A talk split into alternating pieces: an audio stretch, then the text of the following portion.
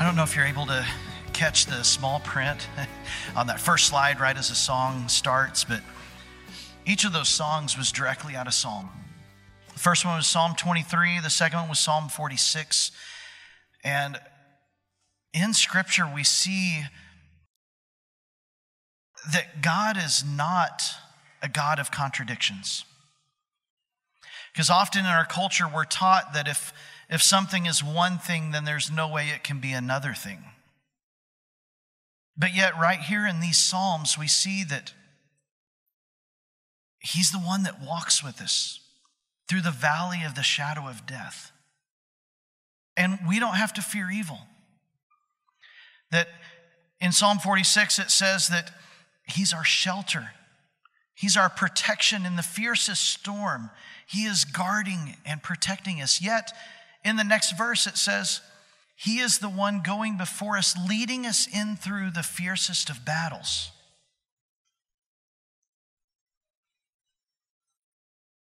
And so we see that God is both and. That even though our culture would lead us to believe that, that you have to pick a side, you have to pick one end of the spectrum, that you can't just be a protector, but you can be a protector and a leader in the battle. And another thing that we're challenged in our lives to feel that contradiction is in the term grace and truth. It's the words that we've been using for a long time, the last year or two around here, especially. That as we talk about live, love, and go like Jesus, that if we're going to love like Jesus, we've got to learn to live with both grace and truth. As the Bible says that Jesus came and he was full of both grace and truth. And in First John, it says that God is love, Jesus is love. And so, if Jesus is absolute true love, then that means being full of grace and truth is being like Jesus. And there's parables, there's stories in the New Testament that say we need to love our neighbor. And they ask Jesus, they test him on it, you know, who is our neighbor? And and then even later, we're going to read the words today in the Sermon on the Mount where it says, Love your enemies. So, who, who is that? How are we going to love those that we don't know, that we maybe we don't like them? Maybe we just downright don't agree with them because in our culture, there's plenty of that spectrum, right? If you believe on this side, then you can't agree with or like or love or anything on the people on the other side.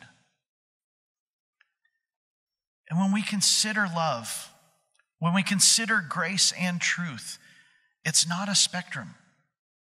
Grace doesn't sit on one side and truth sits on the other side. And so, to be more graceful, we have to be less truthful. So that's not how Jesus lived. That true love is the fullest expression of both. So, grace and truth do not sit on opposite ends of the spectrum. They are together, they're overlapped, they are one and the same in a lot of ways. And if we diminish one or the other, if we diminish grace or we diminish truth in our lives, we're actually diminishing the love, the character of God in us. So in the New Testament, we see stories of, of people who well, if truth be told, right? They're not the best people.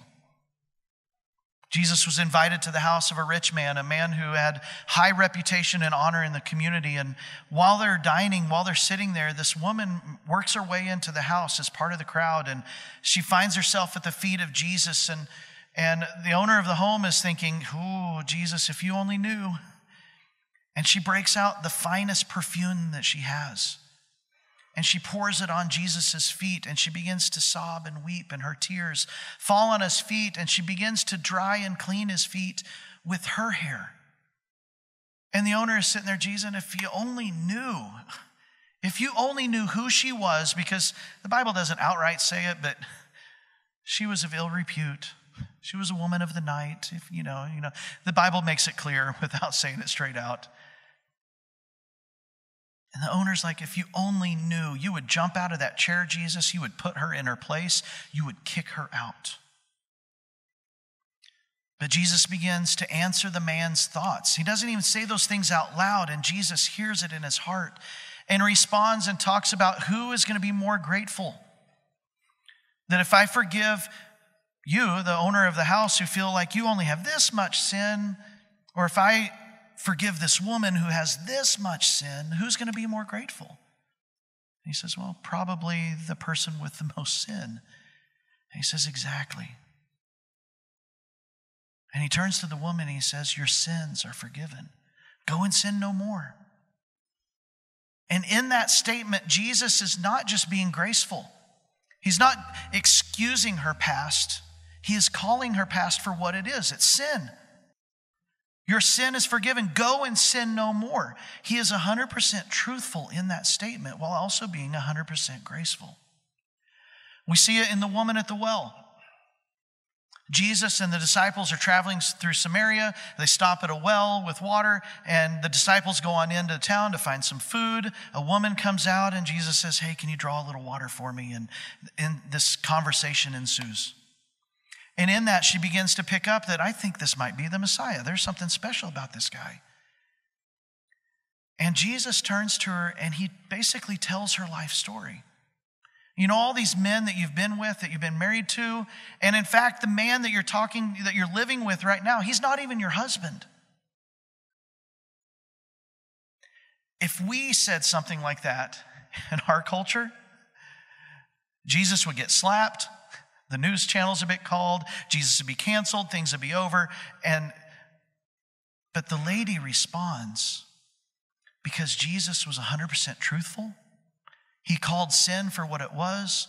But in that same moment, he was so graceful in how he loved and accepted her. She went and found her friends and family and said, Come and see the Messiah. Jesus was a fan of sinners. I don't get it. I mean, Randy and Zach and I, we, you know, we're told that when you preach and when you teach, you're not supposed to teach something that you haven't incorporated into your life. Your walk has got to match your talk. I don't get it. God's word, the, the reality of living out the way Jesus lives in my, to do that in my life, I don't get it. So we would never teach anything. How would we ever fully understand the Bible? How would we ever fully incorporate something into our life so that we could teach. This is something that I feel God has been working on me for months and months and months.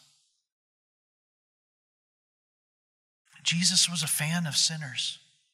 He was found eating in their homes. He was found going, I mean, he called to Zacchaeus and he's like, hey, bud, I know you haven't cleaned the house yet, but I'm coming to your house for dinner. Let's go. He even called a tax collector to be one of the 12 disciples people of ill repute, people that in culture were the lowest of the low. That's who Jesus hung out with. And it's not because he diminished truth in his life so that he could be with them. He stood for truth 100% and he stood for grace 100%. That is true love. I mean, there's a phrase that I know I've used in the past I love you right now, but right now, it doesn't mean I have to like you, right? Anybody else said that? no, we've thought it. Yeah. How graceful is that? How graceful is that? Jesus has been teaching me that I've got to let go of my sliding scale of sin. I mean, sure, from God's perspective, there are varying consequences. Some sin consequences are small, others are huge. But in my life, sin is sin. In our lives, from my perspective, sin is sin. And so, if I'm going to hold to the truth of this one sin is horrible, it's horrendous, am I holding to the truth that my sin is horrible and horrendous? So, how do we lead? How do we live our lives with true love? Love that is 100% truthful, 100% graceful. There is no contradiction in God. And so, just as in the Psalms, we can see that God is our shelter, but He's also in the fiercest battle with us. He is our grace and He is our truth. He is the true love that we can emulate in our lives.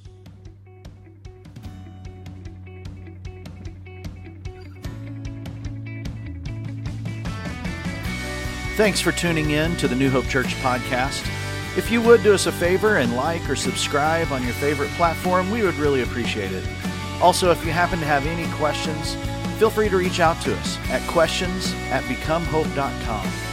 Have a great week and know that we are praying for you as you seek to be Jesus in every corner of your world.